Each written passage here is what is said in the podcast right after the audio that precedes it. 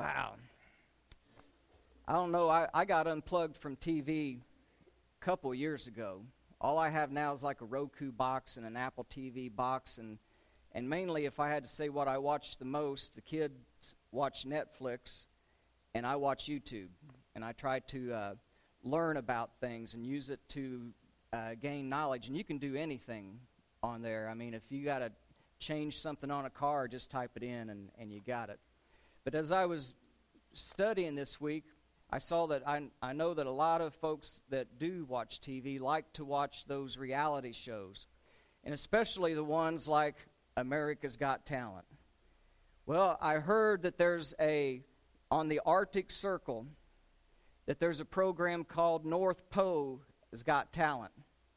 And their finals was last week, and they voted the best singer. And lo and behold, it was Elvis. Who would have thunk that Elvis was, was the number one singer up at the North Pole? I think he did Blue Christmas or something like that. But he was a big hit. But anyway, we're here this morning to talk about the Word of God. And as we begin, I want to talk about, first of all, Ron back there in the back. Thank you for being here. But not only that, he's a man. He shows up today in shorts. Now, that's a man right there for you and it's great to have you out with us worshiping today. But I want to talk about God breaking his silence this morning. It's been a long time since he's spoke to his people. So if you brought your Bibles along with you today, turn to Luke chapter 1. I want to spend some time just in Luke 1 today as we talk about God breaking his silence. For 400 years, he's not spoke to his people. The last time that we have it recorded is in two of the prophets, Malachi and Nehemiah, and that was somewhere around 433 to 400 BC. So there's been a long quiet spell. There's been a drought of the Word of God coming in, except for what has been written. And you know, since an angel has appeared, and since true miracles, it's probably been a little over 500 years. That would probably go back to the book of Daniel, where Daniel did see uh, an angelic being that came to him and told him some things. Uh, we all know about Shadrach, Meshach, and Abednego in the fiery furnace and that miracle, and also about the lion's den that he was put in. I shouldn't do this because the lesson's long enough today, but I'm going to tell you a little secret. Whenever I was first going to church. Uh, heard the story of Shadrach, Meshach, and Abednego. I thought the guy was saying Shadrach, Meshach, and a billy goat. And for the longest time, I kept trying to figure out where this billy goat came into the picture at. And then once I started actually reading and looking into the Word, it was revealed to me that it was a person named Abednego. So that shows you the value of not just listening to what people say, but going in and researching it yourself. And I, I ask you to do that with me. Uh, I want you all to be Bereans. For it says that they were more noble than those in Thessalonica, but they searched the scriptures daily to see that what Paul was teaching them was true. And I want you to do that with me as well, because I will be teaching things that I have studied long and hard about but if you don't understand or if you see a different slant, please come and talk to me about that. Uh, because we're all Bereans, and I don't want you leaving thinking that there was a billy goat running around in the fire, okay? So, anyway, it's been a long time since God has spoken to the people. It's been quite a while. And He's getting ready to break His silence here in Luke chapter 1. And there's literally, at this point where there's been nothing for all of these years, there's going to be an explosion of events. There's going to be angelic beings seen. There's going to be miracles taking place. And this little patch of ground called Israel is going to be filled for the next 33 years with all kinds of fabulous things as God breaks forth into human history again and starts revealing himself in the Lord Jesus Christ. And Luke today launches us into the Jesus story. He takes careful consideration to let us know that what he is teaching is from God. He starts out by saying that I have set all of these things in order so that in verse 4 that you might know with certainty that these things are the truth. So he's taking very careful consideration so that we know that what he is getting ready to tell us is the truth. He begins his gospel, and we're going to see the first recorded heavenly being in 400, 500 years coming down. And if you're with me in Luke 1, let's begin reading in verse 5, and I want to go through verse 17 here of Luke chapter 1. There was in the days of Herod, the king of Judea, a certain priest named Zacharias of the course of Abia, and his wife was of the daughters of Aaron, and her name was Elizabeth. And they were both righteous before God, walking in all the commandments and all the ordinances of the Lord, blameless. But they had no child, because Elizabeth was barren and they were both now well stricken in years. And it came to pass that while he was executing the priest's office before God in the order of his course, according to the custom of the priest's office, his lot was to burn incense when he went into the temple of the Lord. The whole multitude of the people were praying without at the time of incense. And there appeared unto him an angel an angel of the Lord standing on the right side of the altar of incense. And when Zacharias saw him, he was troubled. Fear fell upon him. But the angel of the Lord said unto him, Fear not, Zacharias, for thy prayer is heard, and thy wife Elizabeth shall bear thee a son, and thou shalt call his name John. Thou shalt have joy and gladness, and many shall rejoice at his birth, for he shall be great in the sight of the Lord. And he shall drink neither wine nor strong drink, and he shall be filled with the Holy Ghost, even from his mother's womb. Many of the children of Israel shall he turn to the Lord their God, and he shall go before him in the spirit and in power of Elijah, to turn the hearts of the fathers to the children, and the disobedient to the wisdom of the just to make ready a people that's prepared for the Lord. God is a God of small beginnings. This thing's going to roll out into some great things, but He starts small. He starts with one angel to one man in the temple of God. God breaks 400 plus years of silence with this event. The angel Gabriel silently appears in the temple to one man, Zacharias, the priest. And when an angel appears to you, just think you're in there in that temple, and then, boo, an angel. And not just Casper the friendly ghost. I mean, this is an angel. It's an angel that just came from the presence of God.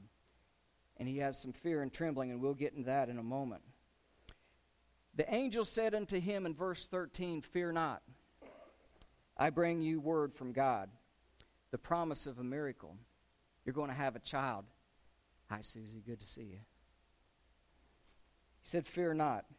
You see, they're probably in their 70s now, maybe even the 80s, because it says that they're well stricken in years. They're far enough along that there's no chance that they should normally have a child at this time. Makes a point to say that, that she is barren, no children. And Zacharias, well, he seems to be just a simple man, a run of the mill type. I mean, he's described here as a certain priest. Now, if you wanted adjectives to describe you and your abilities at something, I don't think it would be a certain priest. You would think like magnificent, exceptional. But no, the Word of God is low key. Luke is low key. He doesn't go into all kinds of extravagant things. He just says, a certain priest. Just another one of the guys who was of the lineage of Aaron that performs the works of the priest each day.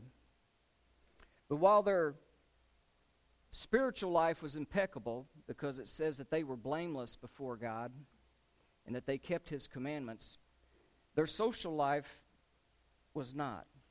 Because you see, at this time in Israel, if you were barren, you didn't have a child, their mindset was that if God wanted to punish you for some reason, for unknown sin or things that you've done in your life, that He would cause things like this to happen. And we've seen it throughout all the scriptures to where they would even ask Jesus, Why was this man born blind? Was, did somebody sin because of that? Well, one of the things that they thought that if you were under a curse from God would be that you had no child. And so it was a stigma upon you. And here they were their spiritual life is blameless. They shouldn't have any kind of a stigma attached. But in real life, the people thought there must be something. Just like Job when his friends came to him, he said, There's something going on with why this is happening. And then it tells us in verse 8, we begin to get a little more detail in the narrative from Luke. And it says that it came about that while he was performing his priestly service before God in the appointed order of his division, because he was of the division of Abijah. Now, Abijah was one of the grandsons of Aaron. There were 24 courses of priests that David had assigned in First Chronicles. If you go back and study it, he assigned them into 24 divisions, and these were from the grandsons of Aaron. For Aaron had had four sons, but these are from Ithamar and Eleazar, because you'll remember that the other two sons, Nadab and Abihu, had offered strange fire before God, and they immediately, in kind of their first priestly duties, God burned them with fire because they didn't listen to his word and abide in how he taught them to worship him. And so they were taken out of life, and he had two sons left. And out of them came 24 courses of priests, each one for some of the grandsons of Aaron. And so there's 24 courses. And what they would do is they would serve for one week. Course one, a week. Course two, a week. And go through 24 courses a week at a time. The first half of the year, you did one week total service. You stayed there in that courtyard and in the housing around there usually. If you live close, you could come back, but you had to be there each day before sunup and leave after sundown. So in the first half of the year, you served a week straight. And then you went back until the second half of the year. And when your course came again, you served another week. And that's how it went. And so this was the week that the course of Abijah was taking place. And then it tells us that he was doing his what was his priestly office. Now, to be honest, m- most of the priests would be basically a butcher, because if you if you look up here at the uh, the temple itself, you will see that starting on what is your right side, the gate that's called Beautiful, that's mentioned in Acts chapter three, that that faces the east side, and the temple itself, the temple proper, is all the way to the other side on the west side. And so, in the first part was the courtyard of the women, and then the gate of Nicanor, and then it goes into what's the priest courtyard. And then you will see as you go through there, this is where the sacrifices would be offered. There's tables there that shows where the slaughter would take place of these sacrifices that was brought in. And then just below that is the altar the brazen altar. So, mainly, the duty of the priest all day was as people would come in and bring their sacrifices for something, they would perform this ritual for them. And they were basically a butcher. But there is a couple of special things that priests do. Inside the temple, there is three articles of furniture. There is the lampstand where the light that's in there comes from Christ is the light of the world. There's the table of showbread that that's changed out once a week. That's for Christ the bread of life. And then in the very far back corner next to what is the holy of holies is an altar of incense. And it says that according to his priestly office in verse 9, he was chosen by Lot to enter the temple of the Lord and burn incense. You cannot imagine what a thrill that was to Zacharias. Because in his two weeks a year, most of the time, those days, he spent sacrificing. At this time, out of those 24 courses, there's tens of thousands of priests.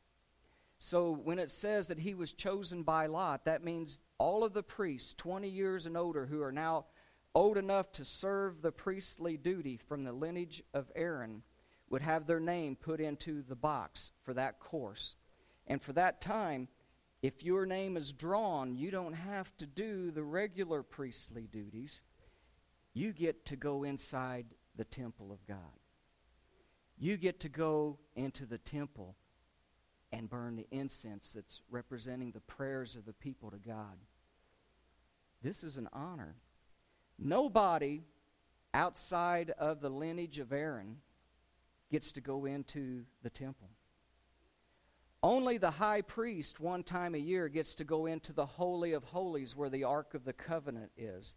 If you look, it looks like a T upside down. The long first part is called the holy place. That's where they go with the bread and the light and the incense. There is a curtain partition between it and that back part that goes straight off, which is the Holy of Holies. That's where to them the presence of God abides.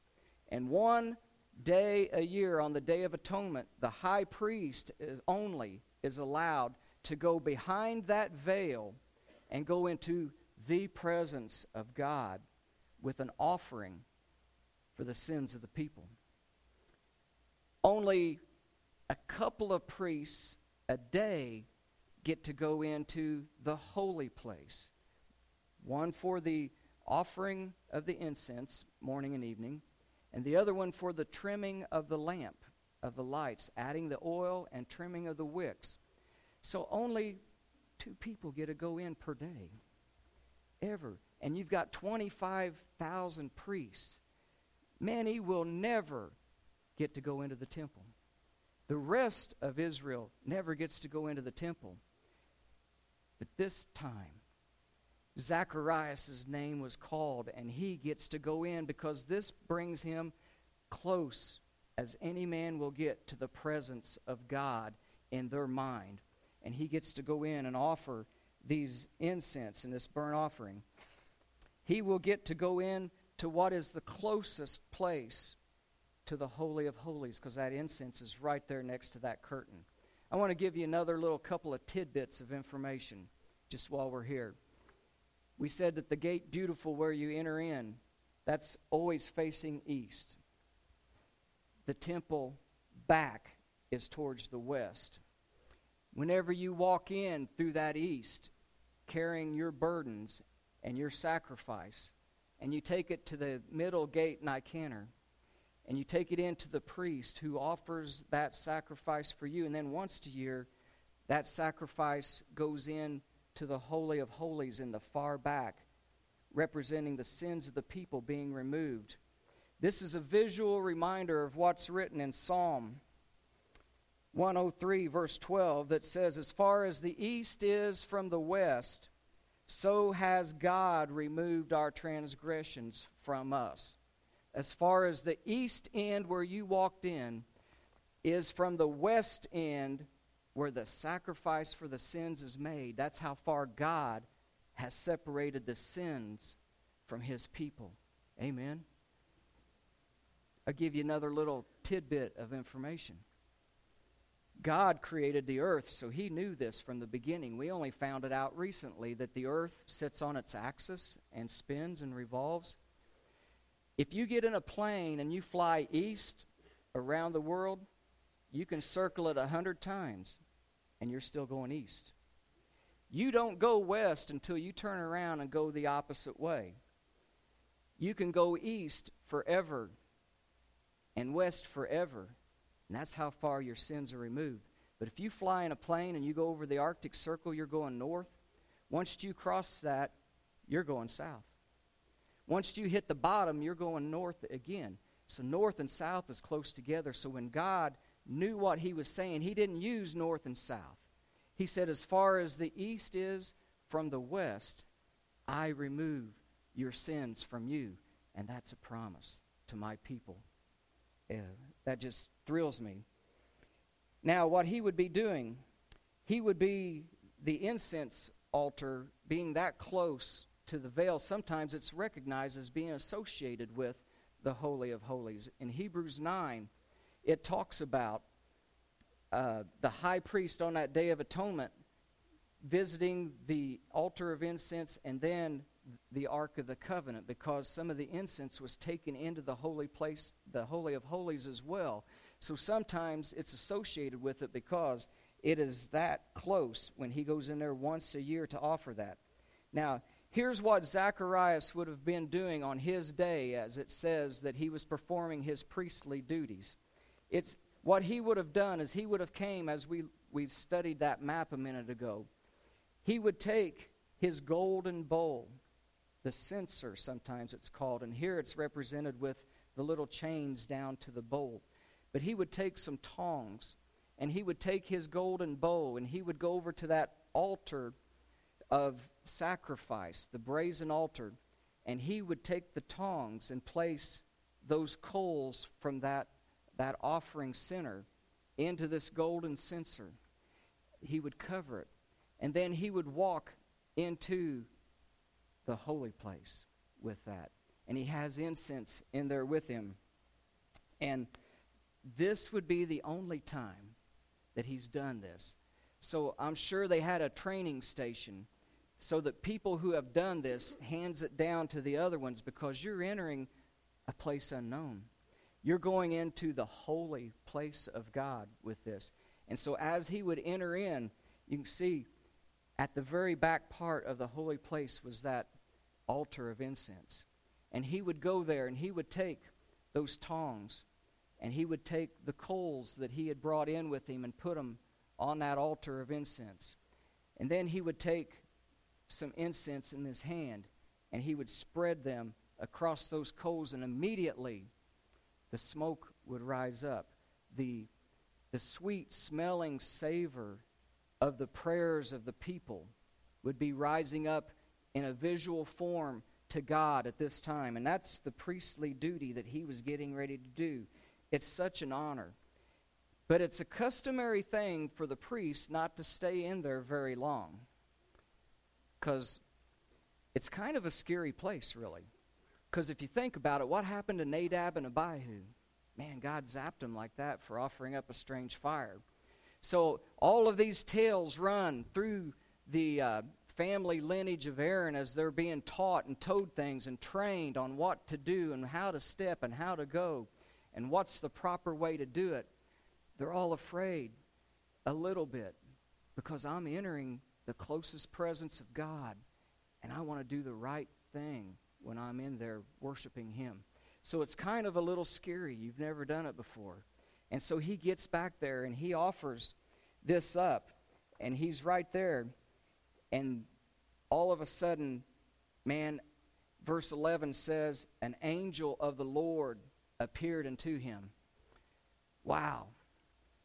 In my mind, I just imagine this that he has done all of this, the smokes went up, he's offered his prayer, and he's thinking, man, I'm going to turn around, I'm going to walk out, and everything's okay. I, he turns around and bam, angel of the Lord. Can you imagine what was going through his mind at that time? The scripture says that he fear gripped him and he was troubled. I want to tell you what the original word says because I found this to be something else. The original word is tarasso, and I'm going to read it to you from Strong's Word Concordance because this tickled me when I read it. It means to set in motion what needs to remain still. Something inside of Zacharias started moving that wasn't supposed to. I don't know if it's his bones. I don't know if it's his stomach. I don't know what was happening to Zacharias, but something was set in motion that should have been staying still. He was scared out of his mind. He panicked. It goes on to say that he was very troubled and perplexed. That means his thought processes went blank. He, he was so scared and so perplexed that he was just stunned and in panic. And the only thing as I was meditating on this and trying to figure out what was going on is if you've went to buy paint and you say, I want that eggshell white there, and they'll take it and they'll put it on this little machine. Have you guys seen that? And that machine starts shaking that paint up, and it goes for about four or five minutes, and you're thinking, man, that's shaking the fire out of that thing. That's the word that's used with Zacharias. That's what was going on. Some things were moving that shouldn't have been, and he's very scared. And the angel says unto him, Fear not. I've brought you some word from God. Don't be afraid. I thank angels as they go through college and they take human interaction 101. That's the first thing they're taught is to say, Don't be afraid. Because every one of them says that first thing, because that's the natural reaction of people when you really see an angel.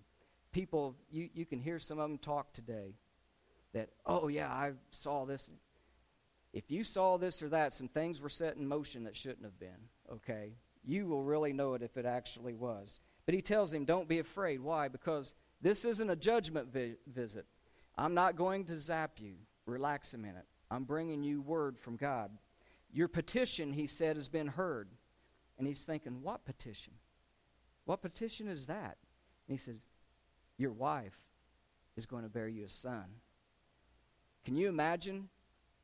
As I thought about this this week, if he is well past childbearing years, was he still giving that petition before God or had he stopped? But God, don't ever stop your prayers. You never know when God wants to reward those because it's on his timeline. But I was thinking maybe even Zacharias wasn't even praying right now for a child because he thought there's no way I'm moving on to different things. But he says, Your petitions have came forth before God, and it has been heard, and your wife is getting ready to bear you a son. It's been heard. So know that. And he says, You're going to give him a name called John. John means Jehovah, the gracious giver. He's going to graciously give him a son. It's going to be the forerunner to God's Son. This is the one who's going to prepare the way for the Son of God. So not only is Jehovah the gracious giver with John, but him being the forerunner is spreading the message to the people that Jehovah the gracious giver is getting ready to send you his child, the Son of God that's the Lamb of God that's going to take away the sins of the world because he is a gracious giver. And then in verse 14, it says, A lot of people are going to rejoice at his birth. He's going to be great in the sight of the Lord. And he tells about John and his life, and he's telling him this, and I'm imagining it's because he's well stricken in years. I don't know, the Bible does not record how long Zacharias and Elizabeth remained alive after the birth of their son. I doubt if they got to see him reach true adulthood and see what he was to do. So the angel here is revealing to him he's going to be great. He's going to do some things before the people, before God, and he's going to reveal the Messiah. And this is all going to happen, so he's revealing to him so that he will know that what's going to be happening with his son. And I like how he ends it when he says, that he will be very great. And Zacharias says, How do I know all of this is true? I'm well past my years. And no one told me when I was chosen by Lot to come in here that when you offer up incense and prayer that an angel appears to you. How do I know all of this is true? You know, sometimes you should just go with the flow and listen to the conversation and not remark. Because when he does that, the angel gets ready to tell him something. And I'm, I'm going to share another little tidbit of, of our history with you. 33 years ago, I was reading this passage of Scripture. What we're getting ready to see in verse 19. And it impressed me so much what Gabriel said that at that time my wife was pregnant. And I said, I want the uh, ultrasound came in and it was a, supposed to be a boy. And I said, I want to call the little fella Gabriel because of this verse. And you can imagine whenever we're in the delivery room and and the doctor goes, Oh, no. My wife pops up. I mean, they're restraining her. What? What? She thinks something's the matter. And he just goes, It's a girl. And my beautiful daughter, Nicolette, was born. I wanted to call her Gabriel. Gabriella, Gabriella. My mom said, No, people just call her Gabby, and she'll be stuck with that. And you don't want her to be called Gabby Hayes all the rest of her life because she was an old cowboy and Indian uh, person. So we chose Nicolette. And, but it was because of verse 19. He stood there and he said, I am Gabriel. I stand in the presence of God. And because you didn't believe me, you're not going to talk again until all of it's fulfilled and it'll be in its season and you will be fulfilled.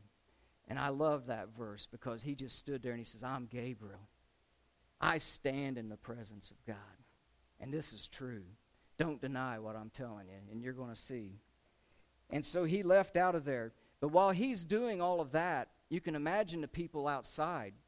The priest is not supposed to stay this long inside there. They're, they get in and they get out and they move on so they're not zapped, okay? And he's in there and they're offering their prayers and they look and they offer their prayers again for the nation and for the people and for their family. He's still not out. People are starting to buzz. Man, we've prayed all our usual prayers. He's still not here. And so they're, when he finally comes out, you must have been able to see that he saw an angel because they perceived that he saw a vision inside of there. But he couldn't talk. And he left there with his dumbness. And in vi- verse 57 now, if you travel down Luke chapter 1 down to verse 57, you will see that Elizabeth brought forth a son, as the angel had said. And on the eighth day, they took him to be circumcised. And they said, What are we going to name him? Zacharias, after his father? And Elizabeth said, No, his name is John. They couldn't believe all of that. But you see, that was the confession of faith from Elizabeth that she believed in what the angel had told him, that it was a word from God and his thumbprint was on this. And she said, His name is John.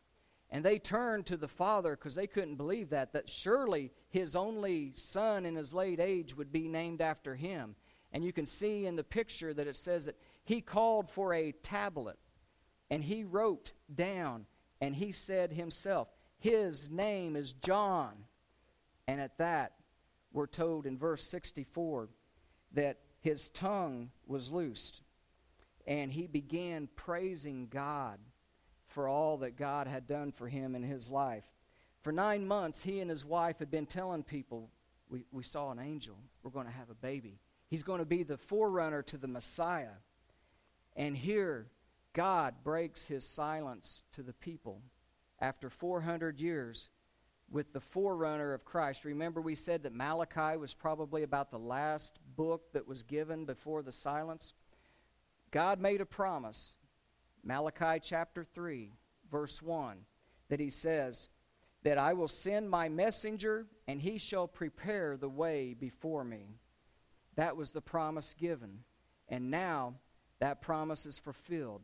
John the baptizer, the forerunner that's going to prepare the way for the, the God who becomes flesh, Jesus the Christ which we will begin studying next week with his birth. And again, I urge you, please be here.